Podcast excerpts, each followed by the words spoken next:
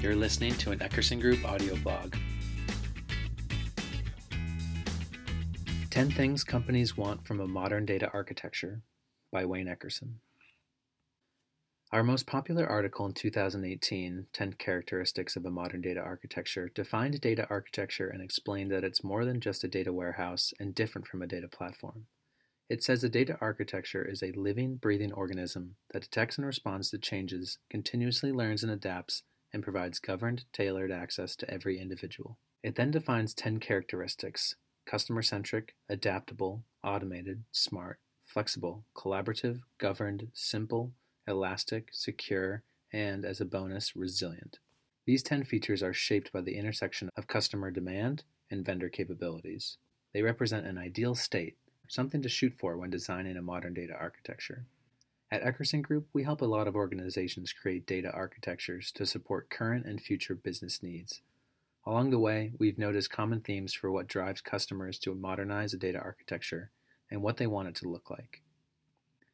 Fear and opportunity. There are two main drivers behind the push to implement a modern data architecture fear and opportunity. Of the two, fear is the most compelling and the one most likely to secure funding for a data team that is pitching a new data strategy and architecture. Fear drives most business executives to do something about data, while opportunity motivates most data leaders to push the organization into the modern data world. Fear. Business executives fear being Ubered or Amazoned basically blindsided by a digital upstart that quickly gains market and mind share with a new digital and data strategy that is hard to replicate quickly. They also fear being surpassed by an industry competitor that launches a new digital or data strategy that gives them market momentum. They are also terrified of getting hacked and exposing sensitive customer information and corporate secrets, damaging their hard won reputation and exposing them to regulatory fines. Opportunity. Data leaders, on the other hand, see a whole host of reasons to modernize a data architecture. They see the power of new data and analytics technology to build flexible, automated supply chains, implement self service analytics, and design predictive models that streamline business processes, improve customer service, and improve financial results. They also see the opportunity to retire less than optimal data warehouses that were never properly designed and cost too much for the value they deliver. Company wants. When it comes to defining a future data state, the data leaders we work with have a common litany of requirements. None of them are outrageously novel or revolutionary. Most can be lifted from strategy documents from 2005 or earlier. But this time they believe the requirements are no longer pipe dreams, thanks to a flood of new data and analytics technology that has dramatically reshaped the industry. To be clear, I'm not talking about leading edge organizations with legions of hardcore developers who eagerly embrace novel technologies.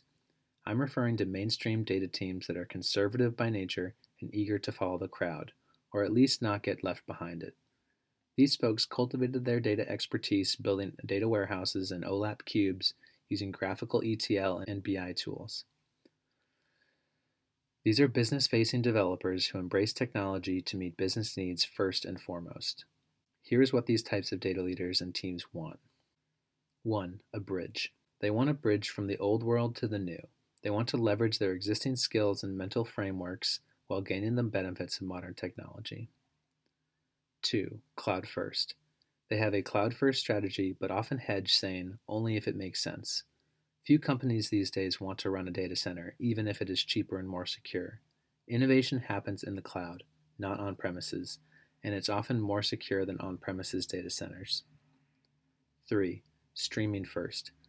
They also want a streaming first architecture to give business users fresher data and address shrinking batch windows. Adding sensor and log data adds urgency to this requirement. The goal is to stream everything and batch events as needed for less time sensitive jobs. 4. A data lake. Data leaders like the idea of a holding tank for all types of raw analytic data that can be repurposed across multiple data pipelines, including a data warehouse. In turn, the data pipelines can feed refined data, i.e., dimensions, master data, metrics, into the data lake for reuse. 5. Self service. They want business users to converse with data and create their own reports without IT assistance. This requires granular permissions that give different types of users access to different parts of the data architecture. 6. Data science. Data leaders want to move into the world of predictive analytics, even though they admit they don't have a clue what they would use it for or how they would create a data science team. They know it's time to move beyond the reactive world of reporting and dashboarding to the proactive world of machine learning.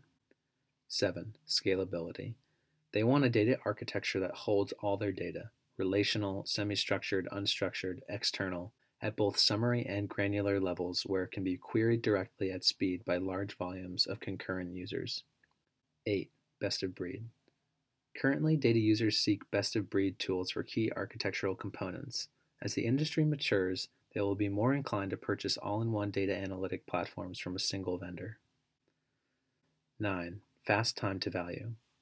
Data leaders like the cloud because they don't have to wait to purchase, configure, install, and tune systems and networks.